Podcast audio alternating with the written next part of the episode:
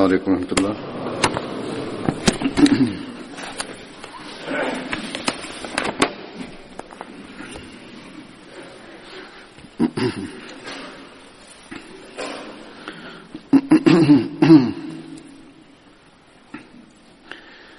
أشهد أن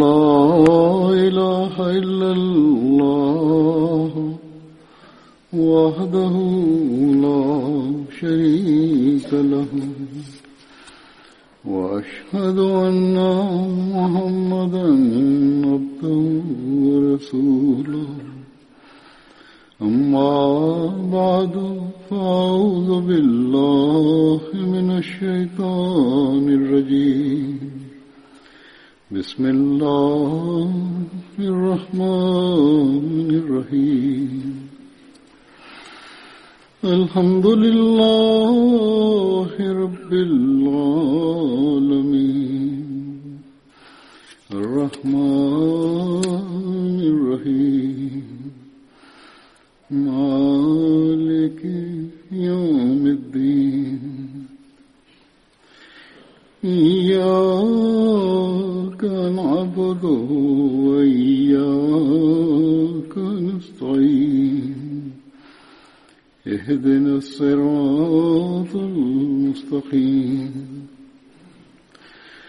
صراط الذين أنعمت عليهم غير المغضوب عليهم ولا الضالين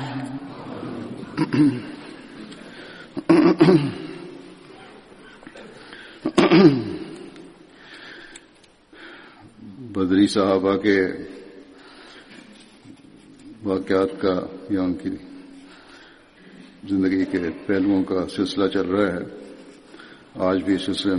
பதர் போரில் பங்கு பெற்ற சஹாபாக்களின் நற்குறிப்பின் தொடர் எடுத்துக் கூறப்பட்டு வருகின்றது இன்றும் பதர் போர் சஹாபாக்களை பற்றி எடுத்துக் கூறுவேன் முதலாவது சஹாபி ஹஜரத் ஹவுலி பின் அபி ஹவுலி ஆவார்கள் ஹஜரத் ஹவுலி அவர்கள் பதர் உஹத் அகல் உட்பட அனைத்து போர்களிலும் பெருமானார் ஸல்லல்லாஹு அலைஹி அவர்களுடன் கலந்து கொண்டார்கள்।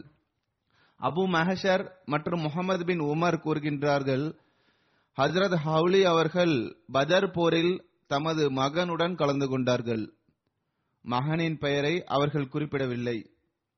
முகமது பின் இஸ்ஹாக் அவர்கள் கூறுகின்றார்கள் ஹஜரத் ஹவுலி அவர்கள் தமது சகோதரரான மாலிக் பின் ஹவுலி அவர்களுடன் பதர் போரில் கலந்து கொண்டார்கள்.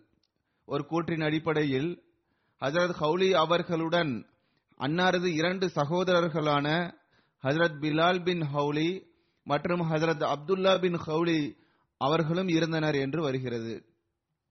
ஹசரத் ஹவுலி அவர்கள் ஹசரத் உமர் அலி அல்லாஹு தாலா அன்ஹு அவர்களின் ஹிலாஃபத் காலகட்டத்தில் வஃபாத்தானார்கள் அடுத்த சஹாபி ராஃபி பின் அல் மு அல்லா ஆவார்கள் அன்னார் ஹஜரத் கோத்தரத்தின் கிளையான பனு ஹபீபை சார்ந்தவர் அன்னாரின் தாயாரின் பெயர் இதாம் பின் அவுஃப் ஆகும். பெருமானார் சல்லல்லா அலிசல்லாம் அவர்கள் ஹஜரத் ராஃபி மற்றும் ஹசரத் சஃப்வான் பின் ரிசா ஆகியோருக்கிடையே சகோதரத்துவ பந்தத்தை ஏற்படுத்தினார்கள். இந்த இரண்டு சஹாபாக்களும் பதர் போரில் கலந்து கொண்டார்கள். சில அறிவிப்புகளில் இந்த இரண்டு சஹாபாக்களும் பதர் போரில் ஷஹீதானார்கள் என்றும் சில அறிவிப்புகளில் ஹசரத் சஃபான் பின் ரிசா அவர்கள் பதர் போரில் கலந்து கொள்ளவில்லை என்றும் வருகிறது. மூசா பின் உக்பா அறிவிக்கின்றார் ஹசரத் ராஃபி மற்றும் அன்னாரது சகோதரரான ஹசரத் பிலால் பின் மோ அல்லா ஆகிய இருவரும் பதர் போரில் பங்கு பெற்றார்கள். மேலும் ஹசரத் ராஃபி அவர்களை ஹசரத் இக்ரிமா பின் அபுஜஹில் பதர் போரில் ஷஹீதாக்கினார். அடுத்த சஹாபி லுவிஷ் ஷிமாலேன் உமேர் பின் அப்து உமேர் ஆகும் அன்னாரது உண்மையான பெயர் உமேர் ஆகும் அன்னாரது சுட்டு பெயர் அபு முகமது ஆகும்.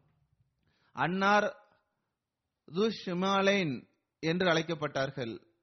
இது அன்னாரது பெயர் கிடையாது.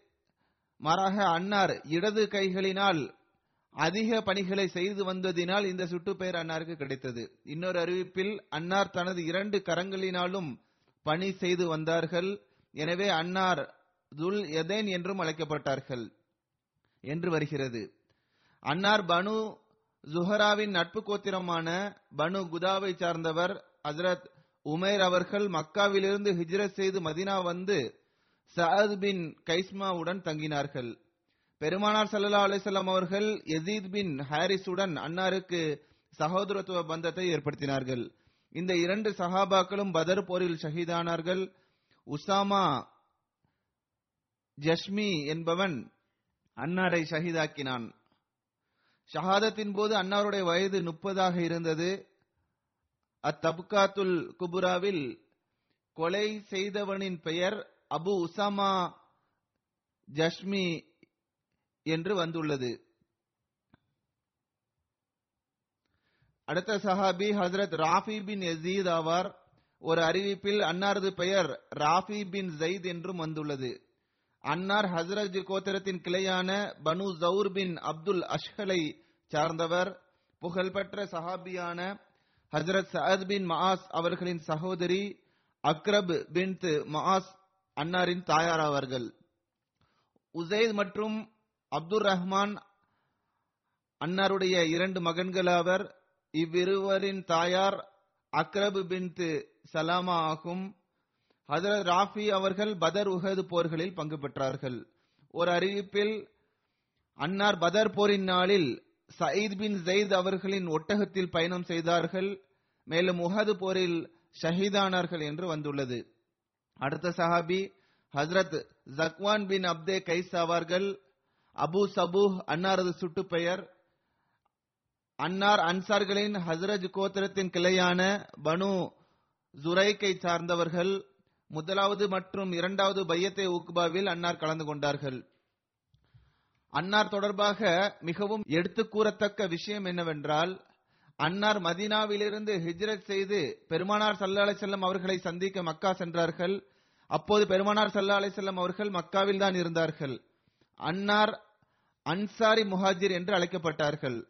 மக்கா சென்று சிறிது காலம் அங்கு தங்கினார்கள். அதாவது ஹிஜ்ரத் செய்து பெருமானார் சல்லல்லாஹு அலைசல்லம் அவர்களிடம் மக்கா வந்துவிட்டார் என்றும் நாம் புரிந்து கொள்ளலாம். பதர் உஹது போர்களில் பங்கு பெற்றார். உஹது போரில் ஷஹாதத் அந்தஸ்தை பெற்றார்கள்.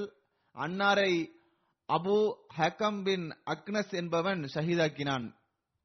ஹசரத் ஜக்வான் பின் அப்தே கைஸ் அன்சாரி முஹாஜிர் என்றும் அழைக்கப்பட்டார். அல்லாமா இப்னு சாது தப்காத்துல் குப்ராவில் எழுதுகின்றார்கள் மதினாவிற்கு ஹிஜ்ரத் செய்த அந்த நேரத்தில் முஸ்லிம்கள் மதினாவிற்கு ஹிஜ்ரத் செய்த போது குறைஷிகள் கடுமையான கோபத்தில் இருந்தார்கள். ஹிஜ்ரத் செய்து சென்ற இளைஞர்கள் மீது அவர்களுக்கு அதிகமான கோபம் வந்தது. அன்சார்களை சார்ந்தவர்கள் பையத்தே உக்குபாவில் பெருமானார் சல்லல்லா அலைசல்லம் அவர்களிடம் பையத் செய்திருந்தார்கள். அதற்கு பிறகு திரும்பி மதினா சென்று விட்டார்கள். ஆரம்பகால முஹாஜிரின்கள் மதீனா சென்றடைந்த பிறகு இந்த சஹாபி மக்கா வந்தடைந்தார். பிறகு அன்னாரது சஹாபாக்களுடன் இணைந்து மதினா திரும்பி வந்தார்கள். இந்த அடிப்படையில் தான் அன்னார் அன்சாரி முஹாஜிர் என்று அழைக்கப்படுகின்றார்கள். இந்த சஹாபாக்களில் ஹசரத் ஜக்வான் பின் அப்தே கைஸ் ஹசரத் உக்பா பின் வஹப் ஹசரத் அப்பாஸ் பின் உபாதா மற்றும் ஹசரத் பயாத் பின் லபீத் ஆகியோரும் இருந்தனர்.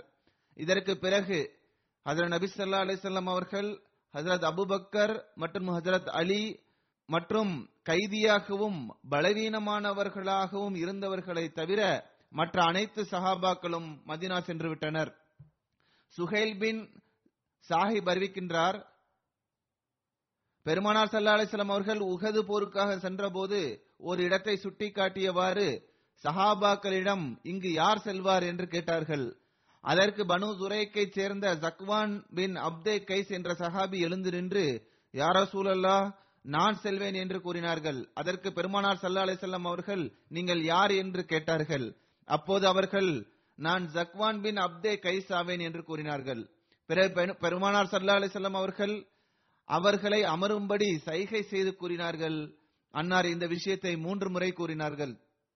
பிறகு அன்னார் இந்தந்த இடத்திற்கு செல்லுங்கள் என்று கூறினார்கள். அதற்கு ஜக்வான் அவர்கள் யார் சூழல்லா நான் தான் இந்த இடத்திற்கு செல்வேன் என்று கூறினார்கள்.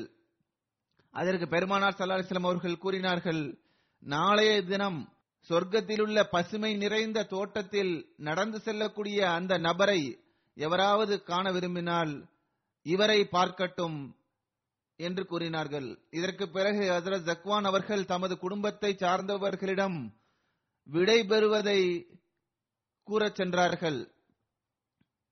அன்னாரது மனைவிகளும் மகளும் நீங்கள் எங்களை விட்டுவிட்டு செல்கின்றீர்களா? என்று கேட்டனர். அதற்கு அன்னார் அவர்களை விட்டு விலகி நின்றவாறு அவர்களை நோக்கி இனி கியாமத் நாளில்தான் நாம் சந்திப்போம் என்று கூறினார்கள். பிறகு அன்னார் உஹது போரில் ஷஹாதத் பானத்தை அருந்தினார்கள். உஹது நாளன்று பெருமானார் சல்லா அலிஸ்லாம் அவர்கள் சஹாபாக்களிடம் ஜக்வான் பின் அப்தே கைஸ் பற்றி யாருக்காவது தெரியுமா என்று கேட்டார்கள். அதற்கு அதற்கு அலி அவர்கள் பெருமானார் சல்லல்லா அலிசல்லம் அவர்களே நான் ஒரு பயணியை பார்த்தேன். அவன் ஜக்வான் அவர்களை பின்தொடர்ந்து சென்றவாறு அன்னாருக்கு அருகில் சென்று இன்று நீங்கள் உயிர் பிழைத்து விட்டால் நான் தப்பிக்க முடியாது என்று கூறியவாறு அன்னாரை தாக்கி ஷஹீதாக்கினான். மேலும் அவன் நான் இப்னு இலாஜாவேன் என்று கூறியவாறு தாக்குதல் தொடுத்தான். எனவே நானும் அவன் மீது தாக்குதல் தொடுத்தேன். அவனது காலை தாக்கி பாதி தொடையை வெட்டி எறிந்தேன். பிறகு அவனை குதிரையிலிருந்து இறக்கி அவனை கொன்றுவிட்டேன். அவனது பெயர் அபு ஹக்கம் பின் அக்னஸ் ஆகும் என்று உமர் அவர்கள் கூறினார்கள். அடுத்த சஹாபி ஹசரத் ஹவ்வாத் பின் ஜுபேர் அன்சாரி ஆவார்கள். அன்னாரது சுட்டுப்பெயர் அப்துல்லா மற்றும் அபு சாலிஹ் ஆகும். அன்னார் பனு சலபாவை சார்ந்தவர். ஹசரத் ஹவ்வாத் பின் ஜுபேர் மற்றும் ஹசரத் அப்துல்லா பின் ஜுபேர் ஆகிய இருவரும் சகோதரர்கள் ஆவர். பெருமாள் சல்லா அலிசல்லாம் அவர்கள் உகது போரில் பாதுகாப்பிற்காக நியமிக்கப்பட்ட வில் எய்தும் திறமை பெற்ற ஐம்பது நபர்களில் இவர்களது சகோதரரையும் நியமித்தார்கள். ஹசரத் ஹவ்வாத் அவர்கள் நடுத்தர உயரத்தை கொண்டவர். அன்னார் ஹிஜ்ரி நாற்பதாவது ஆண்டில் தமது எழுபத்தி நாலாவது வயதில் மதீனாவில் மரணமடைந்தார்கள். ஒரு அறிவிப்பில் அன்னார் மரணமடையும் போது தொண்ணூத்தி நாலு வயதாக இருந்தது என்றும் வந்துள்ளது. அன்னார் மருதாணி போடக்கூடியவர்களாக இருந்தார்கள். ஹசரத் ஹவ்வாத் அவர்கள் பெருமானார் சல்லா அலை செல்லம் அவர்களுடன் இணைந்து பதர் போரில் கலந்து கொள்வதற்காக சென்றார்கள். ஆனால் வழியில் ஒரு கல் அவர்களின் மீது பட்டதன் காரணமாக காயமுற்றார்கள். எனவே பெருமானார் சல்லா அலிசல்லாம் செல்லம் அவர்கள் அவர்களை மதீனாவிற்கு திருப்பி அனுப்பிவிட்டார்கள். ஆனால் பெருமானார் சல்லா அலிசல்லாம் செல்லம் அவர்கள் பதர் போரில் பதர் போர் செல்வத்தில் மற்றும் நற்கூலியில் அன்னாரையும் இணைத்துக் கொண்டார்கள். ஆக அன்னார் பதர் போரில் பங்கு பெற்ற சஹாபாக்களை போன்றவரே ஆவார்கள். உஹது அகல் உட்பட அனைத்து போர்களிலும் பெருமானார் சல்லா அலிசல்லாம் அவர்களுடன் கலந்து கொண்டார்கள். ஹஜரத் ஹவ்வாது கூறுகின்றார்கள் ஒருமுறை நாங்கள் பெருமானார் சல்லல்லா அலிசல்லம் அவர்களுடன் மர்ரல் ஜஹரைன் என்ற இடத்தில் தங்கினோம். நான் எனது கூடாரத்தை விட்டு வெளியே வந்தேன். அப்போது சில பெண்கள் பேசிக் கொண்டிருந்தனர். அதை பார்த்து எனக்கு ஆர்வம் ஏற்பட்டது. எனவே நான் திரும்பிச் சென்று ஒரு மேலங்கியை அணிந்து அவர்களுடன் வந்து அமர்ந்து விட்டேன். தம்மை தம்மை மறைத்துக் கொண்டார்கள். மேலும் பெண்களின் பேச்சை கேட்பதற்காக அங்கே அமர்ந்து விட்டார்கள். அப்போது பெருமானார் சல்லா அலிஸ்லாம் அவர்கள் தமது கூடாரத்தை விட்டு வெளியே வந்தார்கள். அவர் கூறுகின்றார் நான் பெருமானார் சல்லா அலிஸ்லாம் அவர்களை பார்த்து அஞ்சினேன். நான் அன்னாரிடம் எனது ஒட்டகம் வெளியே ஓடி வந்து விட்டது. நான் அதை தேடுகின்றேன் என்று கூறினேன். பிறகு அன்னார் சென்று விட்டார்கள். மேலும் அவர்களுக்கு பின்னாலே நானும் சென்றேன். மேலும் அன்னார் தான் போர்த்தியிருந்த போர்வையை என்னிடம் கொடுத்து புற்கள் நிறைந்த இடத்திற்குள் சென்றார்கள். இயற்கை சேவைகளை முடித்த பிறகு அன்னார் ஒழு செய்தார்கள். மேலும் திரும்பி வந்தார்கள். அன்னாரது முகத்திலிருந்து தண்ணீர் து- துளிகள் அன்னாரின் நெஞ்சு பகுதியில் விழுந்து கொண்டிருந்தது. பிறகு அன்னார் நகைச்சுவையாக என்னிடம் அப்துல்லாவே அந்த ஒட்டகம் என்ன செய்தது? என்று கேட்டார்கள். எந்த ஒட்டகமும் தொலையல்ல. பெருமானார் சல்லா அவர்களுக்கு இந்த விஷயங்களை கேட்பதற்காகத்தான் இவர் வெறுமனவே அமர்ந்துள்ளார். இது நல்ல விஷயம் கிடையாது என்ற உணர்வு ஏற்பட்டது. அவர்கள் கூறுகின்றார்கள் எவ்வாறு இருப்பினும் நாங்கள் சென்று விட்டோம்.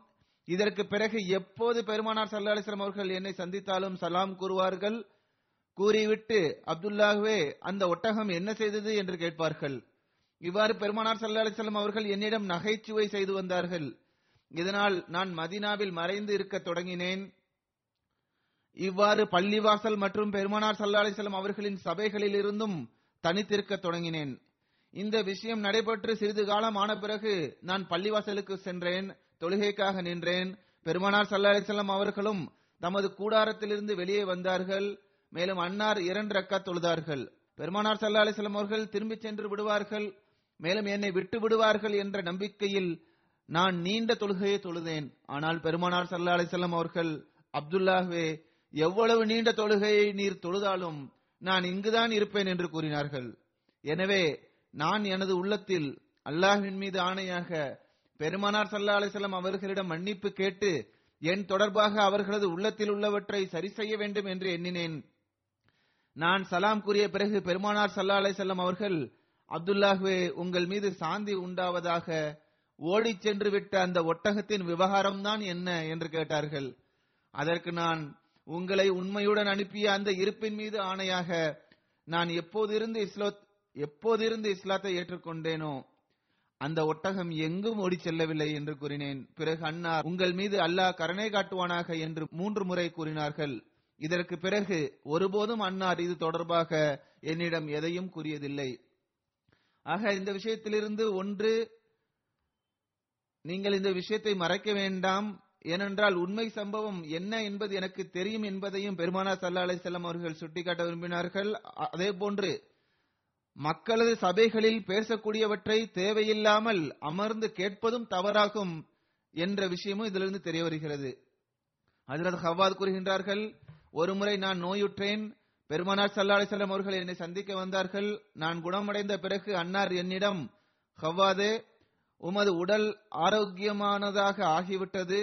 எனவே அல்லாஹ்விடம் நீர் என்ன வாக்குறுதியை செய்தீரோ அதை நிறைவேற்றுவீராக என்று கூறினார்கள். அதற்கு அல்லாஹ்விடம் நான் எந்த வாக்குறுதியும் செய்யவில்லையே என்று நான் கூறினேன். அதற்கு பெருமானார் ஸல்லல்லாஹு செல்லம் அவர்கள் நோயிட்டிருக்கின்ற எந்த ஒரு நோயாளியும் அல்லாஹ் எனக்கு ஆரோக்கியத்தை வழங்கினால் இதை செய்வேன் நான் அதை செய்வேன் என்று எண்ணம் கொள்ளாமல் இருந்ததே கிடையாது என்று கூறினார்கள். எனவே அல்லாவிடம் செய்த வாக்குறுதியை கூறிய விஷயத்தை நிறைவேற்ற வேண்டும். ஆக இது எத்தகைய விஷயம் என்றால் நம் அனைவருக்கும் சிந்திக்கக்கூடிய கவனம் செலுத்தக்கூடிய ஒன்றாகும். அகல் போரின் சந்தர்ப்பத்தில் பெருமானார் ஸல்லல்லாஹு அவர்களுக்கு பனு குறைலாவைச் சேர்ந்தவர்கள் உடன்படிக்கையை மீறியதாக தகவல் கிடைத்தது. எனவே ஒரு குழுவை அமைத்து அன்னார் அவர்களிடம் அனுப்பி வைத்தார்கள்.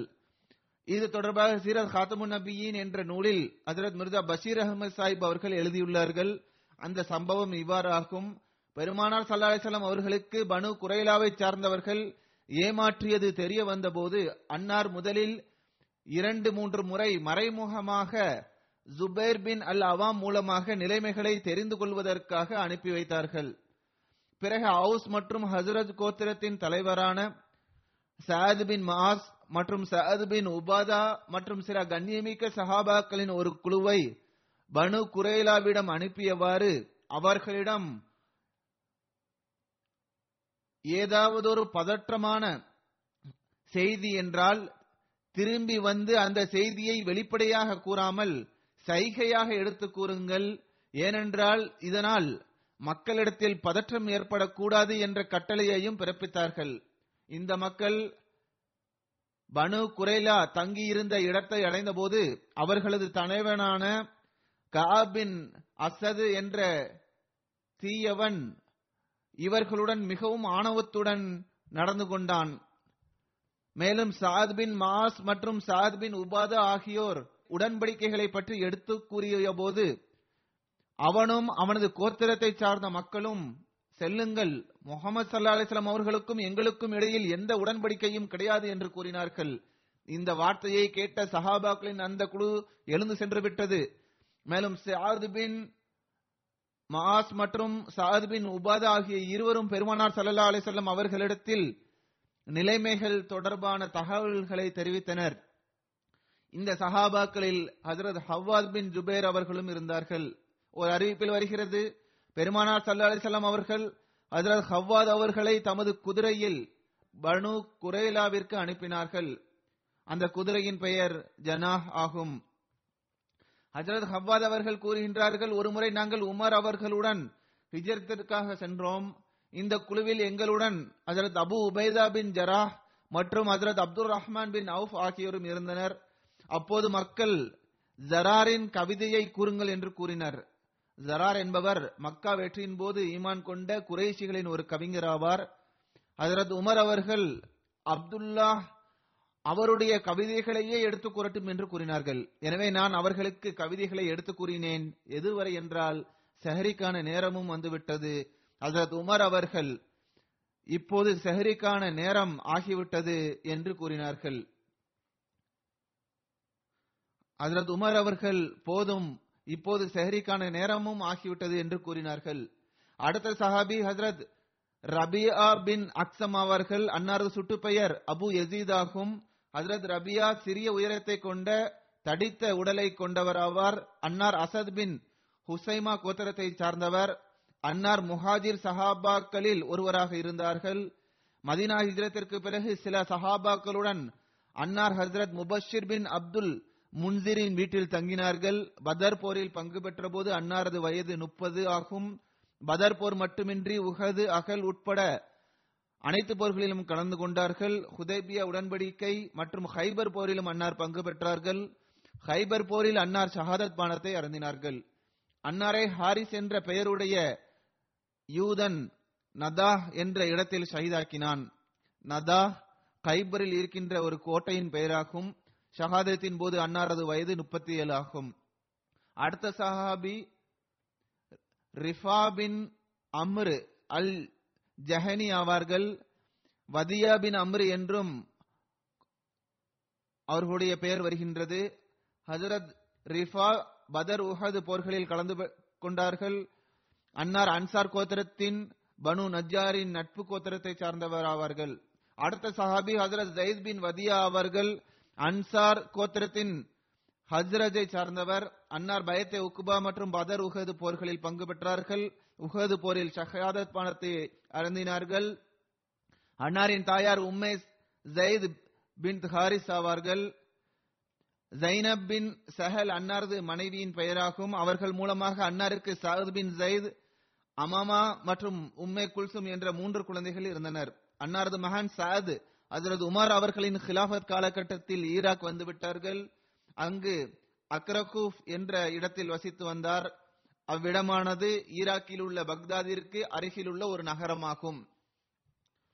அடுத்த சஹாபி ஹசரத் ரஃபி பின் ராஃபி அன்சாரி அவர்கள் அன்னாரது பாட்டனாரின் பெயரில் கருத்து வேறுபாடு உள்ளது. ஒரு கூற்றிற்கேற்ப ஹாரிஸ் என்றும் மற்றொரு கூற்றிற்கேற்ப ஜயித் என்றும் வந்துள்ளது. ஹஜரத் ரஃபி பின் ராஃபி அவர்கள் பனு அஜிலான் கோத்திரத்தை சார்ந்தவர். பதர் உஹது போர்களில் அன்னார் கலந்து கொண்டார்கள். அடுத்த சஹாபி ஹசரத் ஜயித் பின் முசைன் அவர்கள். முசைன் பின் கைஸ் அன்னாரின் தந்தையாரின் பெயர். ஹசரத் ஜயித் அவர்களின் பெயர் யசீத் பின் முசைன் என்றும் கூறப்படுகின்றது. அன்னார் ஹசரத் கோத்திரத்தை சார்ந்தவர். பதர் உஹது போர்களில் பங்கு பெற்றுள்ளார்கள். மதினா ஹிஜ்ரத் செய்த நேரத்தில் பெருமானார் சல்லா அலிசல்லாம் அவர்கள் ஹசரத் ஜெயித் மற்றும் ஹசரத் மிஸ்தா பின் உசாசா ஆகியோருக்கு இடையில் சகோதரத்துவ பந்தத்தை ஏற்படுத்தினார்கள். அன்னாருக்கு உமர் என்ற மகனும் ரம்லா என்ற மகளும் இருந்தனர். அடுத்த சஹாபி ஹசரத் இயாஸ் பின் ஜுஹைரா அவர்கள் அபு சாது அன்னாரது சுட்டுப்பெயர் ஹசரத் இயாஸ் அவர்களின் தாயாரின் பெயர் சலமா பின் தாமிர் ஆகும். அன்னார் ஃபஹர் கோத்திரத்தை சார்ந்தவர். அன்னார் அபிசீனியாவிற்கு இரண்டாவது முறையாக ஹிஜ்ரத் செய்த போது கலந்து கொண்டார்கள். அங்கிருந்து திரும்பி வந்து மதினாவிற்கு ஹிஜ்ரத் செய்தார்கள். மேலும் ஹஜ்ரத் குல்சூம் பின் அல் ஹதமுடன் தங்கினார்கள். அன்னார் பதர் உஹது அகல் உட்பட அனைத்து போர்களிலும் பங்கு பெற்றார்கள். ஹசரத் உஸ்மான் அவர்களின் ஹிலாஃபத் காலகட்டத்தில் ஹிஜ்ரி முப்பதாவது ஆண்டில் மதீனாவில் அன்னார் மரணமடைந்தார்கள். இன்னொரு அறிவிப்பில் அன்னாரது மரணம் சிரியாவில் நிகழ்ந்தது என்றும் வந்துள்ளது. அடுத்த சஹாபி ரிஃபா பின் அம்ரு அன்சாரி அவர்கள் அபு வலீத் அன்னாரது சுட்டு பெயர் அன்னார் பனு அவுஃப் பின் ஹஜ்ரத் கோத்திரத்தை சார்ந்தவர். அன்னாரது தாயாரின் பெயர் உம்மே ரிஃபா ஆகும் அன்னார் எழுபது அன்சார்களுடன் இரண்டாவது பையத்தை உக்பாவில் கலந்து கொண்டார்கள். பதர் உஹது போர்களில் பங்கு பெற்றார்கள். உஹது போரில் ஷஹாதத் பானத்தை அருந்தினார்கள். அடுத்த சஹாபி ஹசரத் ஜியாத் பின் அம்ரு ஆவார்கள்.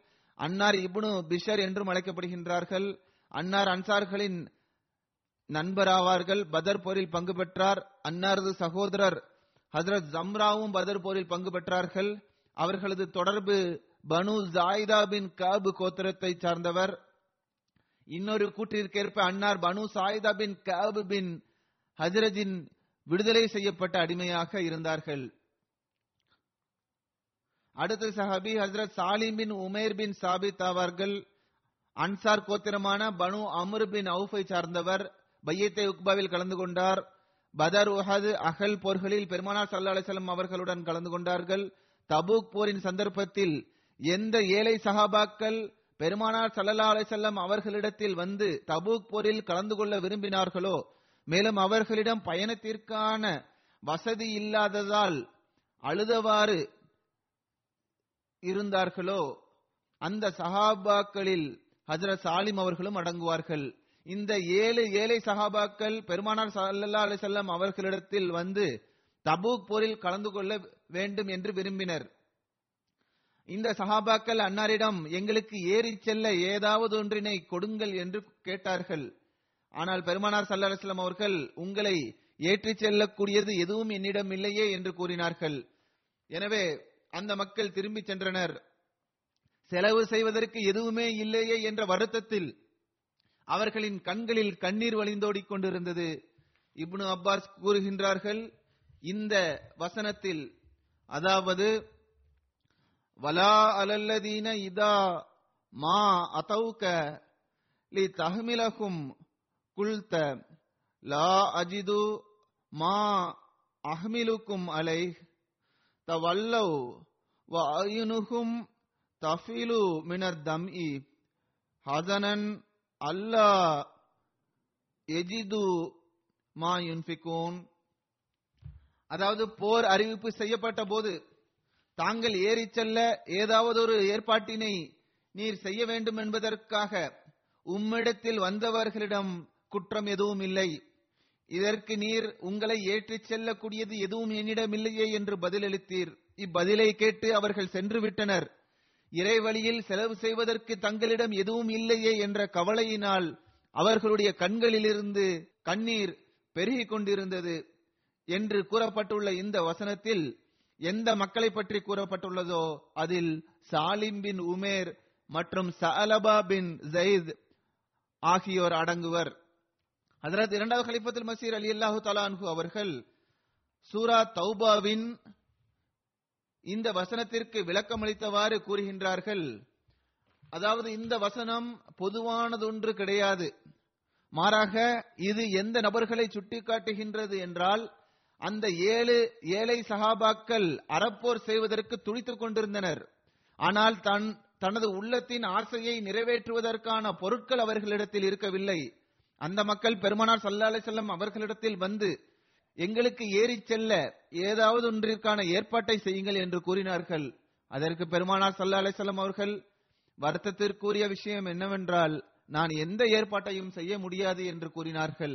எனவே அவர்களுக்கு இதனால் பெரும் துன்பம் ஏற்பட்டது பெரும் கவலை ஏற்பட்டது. அவர்களது கண்களில் கண்ணீர் பெருக்கெடுத்து ஓடியது. மேலும் அவர்கள் திரும்பிச் சென்று விட்டனர். அவர்கள் திரும்பிச் சென்ற பிறகு இந்த அறிவிப்பும் காணப்படுகின்றது. அதாவது அவர்கள் திரும்பி சென்ற பிறகு ஹதரத் உஸ்மான் அவர்கள் மூன்று ஒட்டகங்களை வழங்கினார்கள்.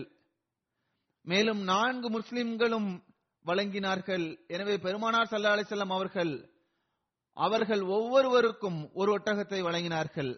ஹசரத் முஸ்லிம் அலி அல்லாஹு தாலானு அவர்கள் கூறுகின்றார்கள் திருக்குரான் இந்த சம்பவத்தை ஏன் எடுத்து கூறுகின்றது என்றால் செல்வந்தர்கள் பணத்திற்கான வழிகளை பெற்றிருந்தவர்கள் பொய்யான சாக்கு போக்குகளை தேடினர்.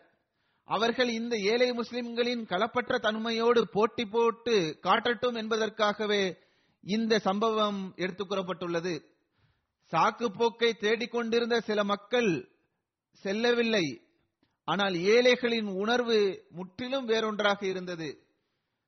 தொடர்ந்து அன்னார் கூறுகின்றார்கள் இந்த வசனத்திலிருந்து இதுவும் தெரிய வருகின்றது. அதாவது எந்த மக்கள் மதினாவில் பின்தங்கி விட்டனரோ அவர்கள் அனைவரும் நயவஞ்சகர்கள் கிடையாது. மாறாக அவர்களில் களப்பற்ற முஸ்லிம்களும் இருந்தனர். அவர்களிடம் செல்வதற்கான பொருட்கள் இல்லாததனால்தான் அவர்களால் செல்ல முடியவில்லை.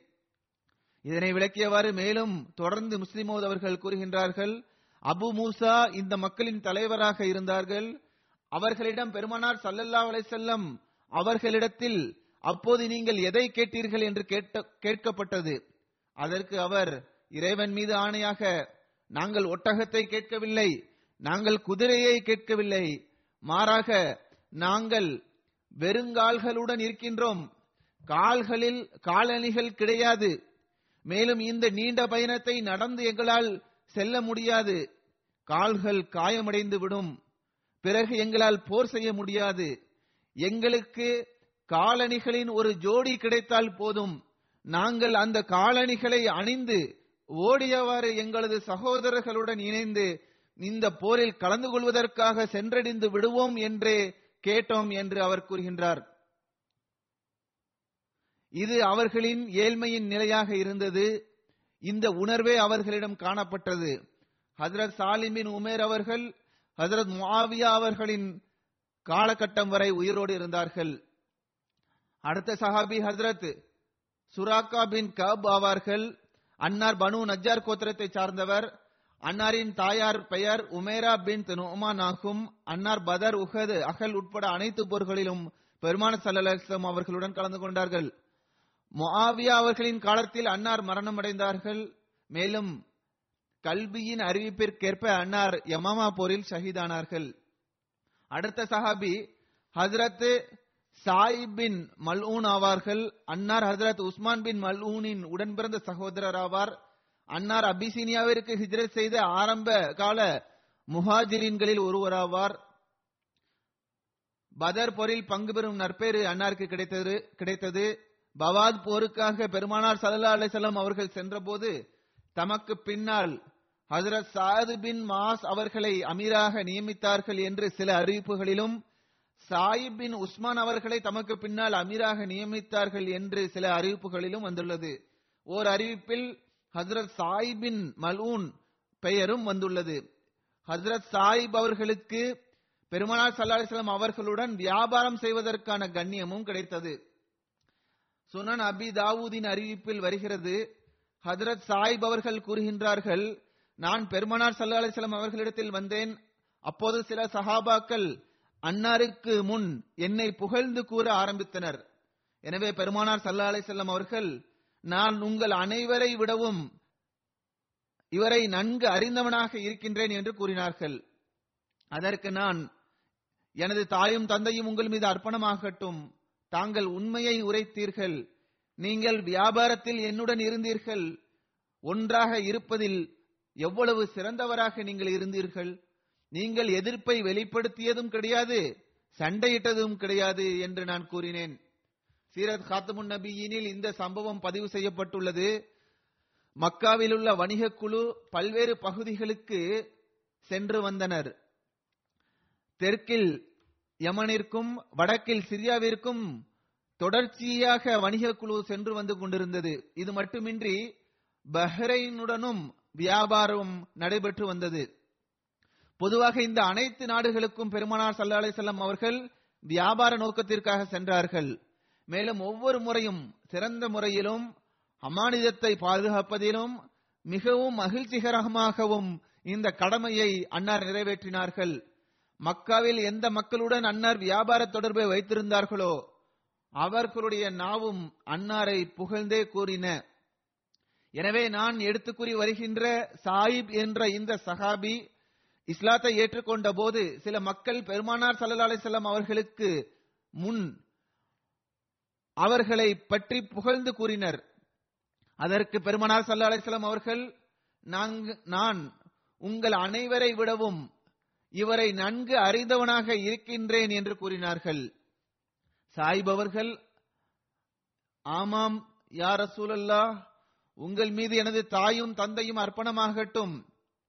தாங்கள் ஒரு முறை என்னிடம் வியாபாரத்தில் ஒன்றாக இருந்தீர்கள். தாங்கள் எப்போதும் தங்களது விஷயத்தை மிகச் சிறந்ததாகவே வைத்திருந்தீர்கள் என்று கூறினார்கள். அடுத்த சஹாபி ஹசரத் ஆசிம் பின்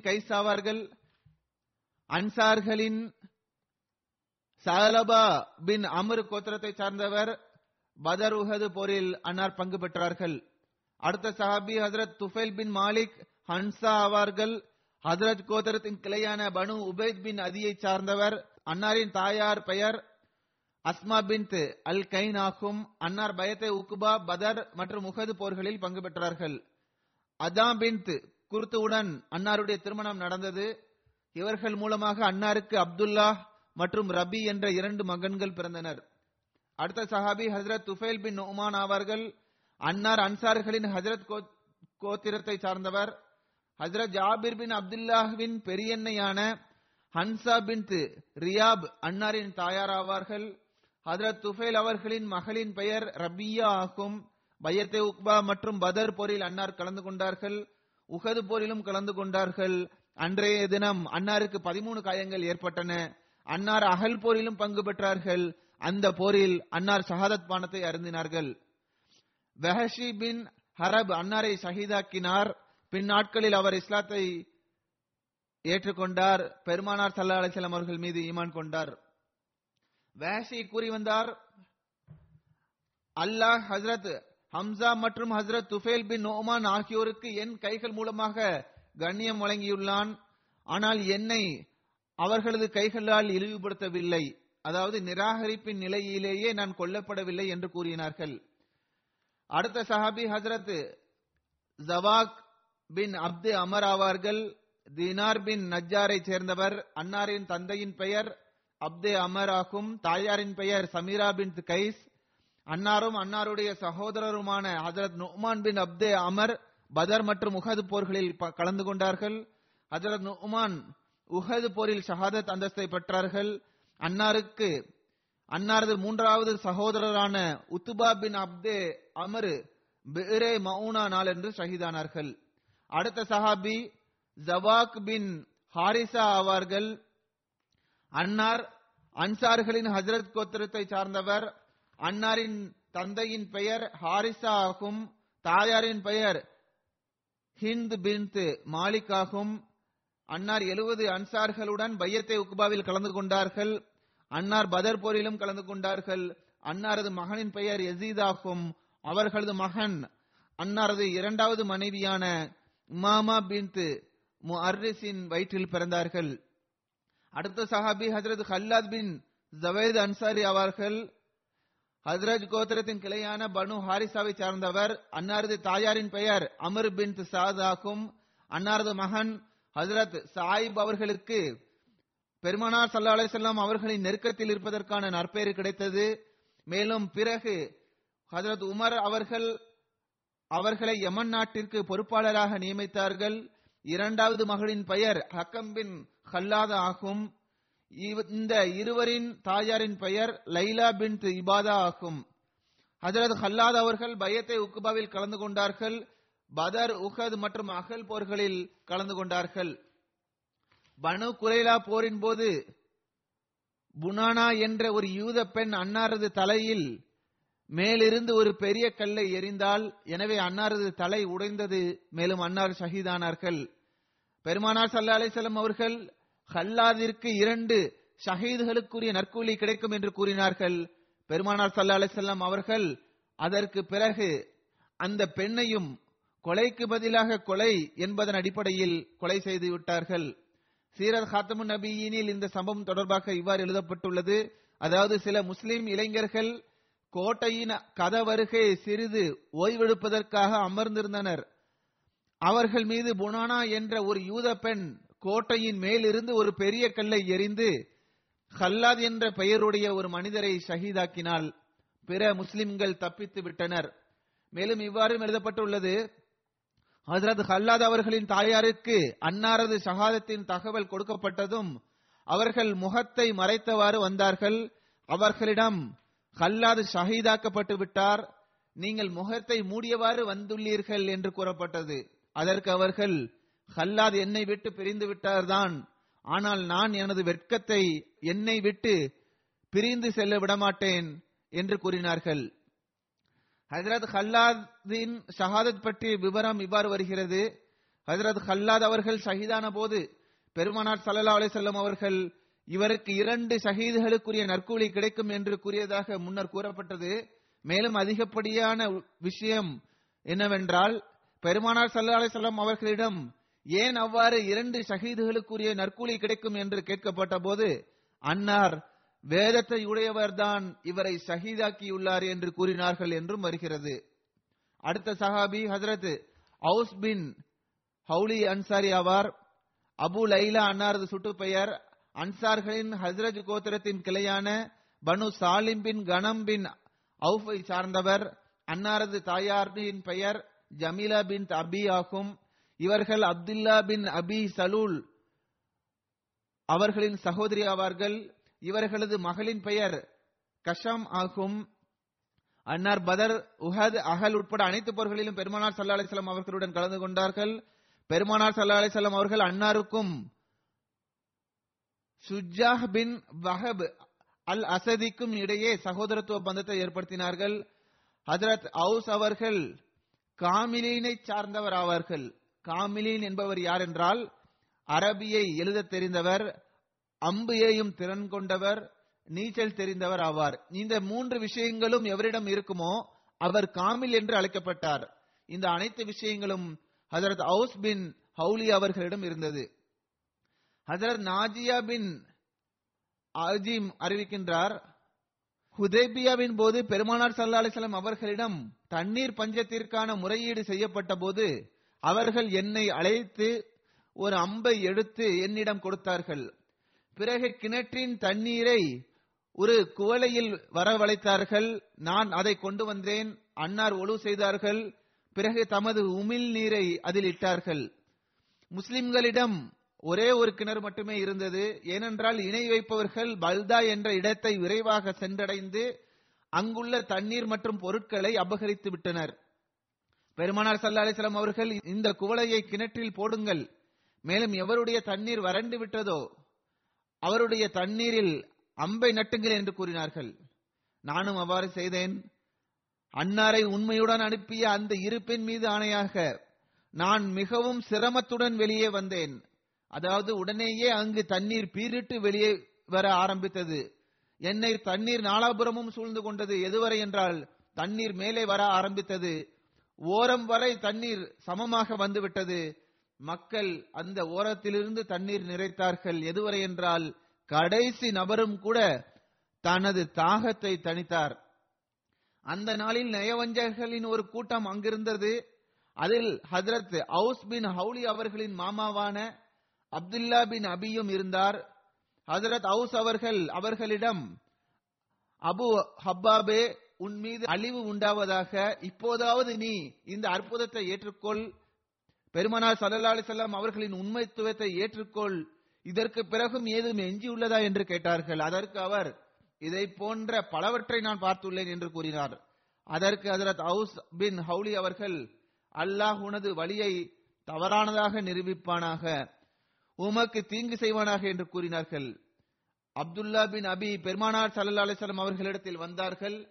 பெருமானார் சல்லா அலிசல்லாம் அவர்களுக்கு அவர் கூறிய தகவல் கிடைத்தது. எனவே அன்னார் அவரிடம் அபு ஹப்பாபே இன்று நீர் பார்த்தது போன்று இதற்கு முன்பு எப்போது பார்த்தாய்? என்று கேட்டார்கள். அதற்கு அவர் இதற்கு முன்பு ஒருபோதும் நான் பார்த்ததில்லை என்று கூறினார். அதற்கு பெருமானார் சல்லா அலிசல்லாம் அவர்கள் பிறகு ஏன் உமது மருமகனிடம் அந்த கூற்றை நீர் கூறினீர் என்று கேட்டார்கள்? அதற்கு அப்துல்லா பின் அபி அவர்கள் அஸ்தக்பிருல்லா என்று கூறினார். அப்துல்லா பின் அபியின் மகனான அதரது அப்துல்லா பின் அப்துல்லா அவர்கள் பெருமானார் சல்லா அலிசல்லாம் அவர்களிடம் யார் ரசூலுல்லா இவரது மக்பிரத்திற்காக துவா செய்யுங்கள் என்று கூறினார்கள். பெருமானார் சல்லா அலிசல்லாம் அவர்களும் அவரது மக்பிரத்திற்காக துவா செய்தார்கள். ஹசரத் அலி பின் அப்துல்லா பின் அப்பாஸ் அவர்கள் அறிவிக்கின்றார்கள் பெருமானார் சல்லா அலிசல்லாம் அவர்கள் உம்ரா செய்வதற்காக மக்கா செல்ல எண்ணினார்கள். அன்னார் அவுஸ் பின் ஹவுலி மற்றும் அபு ராஃபி ஆகியோரிடம் ஹசரத் அப்பாஸ் அவர்களிடம் ஹசரத் மைமூனாவின் திருமணத்தை தன்னுடன் செய்து வைக்குமாறு தூது செய்தியை அனுப்பினார்கள். வழியில் இந்த இருவரது ஒட்டகமும் தொலைந்துவிட்டது. பிறகு சில நாட்கள் வரை அவர்கள் ஜஹ்ஃபாவிலிருந்து பத்து மைல் தொலைவிலுள்ள ராபிக் என்ற இடத்தில் தங்கினார்கள். எதுவரை என்றால் பெருமானார் சல்லா அலிசல்லாம் அவர்கள் வருகை தந்தார்கள். பிறகு அவ்விருவருக்கும் அவர்களது ஒட்டகம் கிடைத்துவிட்டது. இவர்கள் பெருமானார் சல்லா அலிசல்லாம் அவர்களுடன் ஒன்றாக மக்காவிற்கு சென்றார்கள். அன்னார் ஹசரத் அப்பாஸ் அவர்களுக்கு தூது செய்தி அனுப்பினார்கள். ஹசரத் மைமூனா அவர்கள் தமது விவகாரத்தை ஹசரத் அப்பாஸ் அவர்களிடம் ஒப்படைத்திருந்தார்கள். பெருமானார் சல்லா அலிசல்லாம் அவர்கள் ஹசரத் அப்பாஸ் அவர்களிடம் சென்றார்கள். ஹசரத் அப்பாஸ் அவர்கள் பெருமானார் சல்லல்லா அலிசல்லாம் அவர்களுடன் ஹசரத் மைமூனா அவர்களின் திருமணத்தை செய்து வை- வைத்தார்கள். பெருமானார் சல்லா அலிஸ்லாம் அவர்கள் மரணமடைந்த போது ஹசரத் அவுஸ் பின் ஹவுலி அவர்கள் ஹசரத் அலி பின் அபி தாலிபிடம் நான் அல்லாஹின் மீது ஆணையிட்டு கூறுகின்றேன். எங்களையும் பெருமானார் சல்லா அலிசல்லாம் அவர்களுக்கு தொண்டு செய்வதில் இணைத்துக் கொள்ளுங்கள் என்று கூறினார்கள். எனவே ஹசரத் அலி அவர்கள் அதற்கு அனுமதி வழங்கினார்கள். இது தொடர்பான இன்னொரு அறிவிப்பு இவ்வாறு வருகிறது. அதாவது பெருமானார் சல்லா அலிசல்லாம் அவர்கள் மரணமடைந்த போது அன்னாரை குளிப்பாட்ட முடிவு செய்யப்பட்டது. அப்போது அன்சாரை சேர்ந்தவர்கள் அல்லாஹ் நாங்கள் அன்னாரின் தாய்வழி உறவினர்களாக இருக்கின்றோம். எனவே எங்களில் ஒருவரும் இதில் கலந்து கொள்ள வேண்டும் என்று கூறினர். எனவே அன்சார்களிடம் நீங்கள் உங்களில் ஒருவரை நியமியுங்கள் என்று கூறப்பட்டது. அதற்கு அவர்கள் ஹசரத் அவுஸ் பின் ஹவுலி அவர்களை தேர்ந்தெடுத்தார்கள். அவர்கள் உள்ளே வந்தார்கள். பெருமானார் சல்லல்லா அலைஹி செல்லம் அவர்களை குளிப்பாட்டுவதிலும் அடக்கம் செய்வதிலும் கலந்து கொண்டார்கள். ஹசரத் அவுஸ் அவர்கள் வலுவான ஆற்றல் மிக்கவராக இருந்தார்கள். ஹசரத் இப்னு அப்பாஸ் அறிவிக்கின்றார்கள் ஹஜரத் அலி ஹஜரத் ஃபசல் பின் அப்பாஸ் அவர்களது சகோதரர் கஷம் பெருமானார் சல்லல்லா அலைஹி அவர்களால் விடுதலை செய்யப்பட்ட அடிமையான ஜுக்ரான் மற்றும் ஹசரத் அவுஸ் பின் ஹவுலி ஆகியோர் பெருமானார் சல்லா அலைஹி அவர்களது புனித உடலை கபரில் வைப்பதற்காக இறங்கினார்கள். ஹசரத் அவுஸ் பின் ஹவுலி அவர்கள் அறிவிக்கின்றார்கள் அன்னார் பெருமானார் சல்லா அலைஹி அவர்களிடத்தில் வந்தார்கள். அப்போது பெருமானார் சல்லா அலைஹி அவர்கள் அவுசே எவர் அல்லாஹ்விற்காக பணிவையும் தாழ்மை குணத்தையும் மேற்கொள்வாரோ அல்லாஹ் அவருடைய அந்தஸ்தை உயர்த்துவான். மேலும் எவர் ஆணவம் கொள்வாரோ அல்லாஹ் அவரை இழிவுபடுத்துவான் என்று கூறினார்கள். எனவே இது மிக முக்கியமான பாடமாகும். இதனை நாம் எப்போதும் நினைவில் கொள்ள வேண்டும். அன்னார் ஹசரத் உஸ்மான் அவர்களின் ஹிலாபத் காலகட்டத்தில் மதீனாவில் மரணம் அடைந்தார்கள் அல்லாஹ் இந்த அனைத்து சஹாபாக்களின் அந்தஸ்தையும் உயர்த்தி கொண்டே செல்வானாக الحمد لله الحمد لله نحمده ونستعينه ونستغفره ونؤمن به ونتوكل عليه ونعوذ بالله من شرور أنفسنا ومن سيئات أعمالنا من يهده الله فلا مضل له ومن يضلله فلا هادي له ونشهد أن لا إله إلا الله ونشهد أن محمدا عبده ورسوله. عباد الله رحمكم الله. إن الله يأمر بالعدل والإحسان وإيتاء ذي القربى وينهى عن الفحشاء والمنكر والبغي يعظكم لعلكم تذكرون. اذكروا الله يذكركم وادعوه يستجب لكم ولذكر الله أكبر.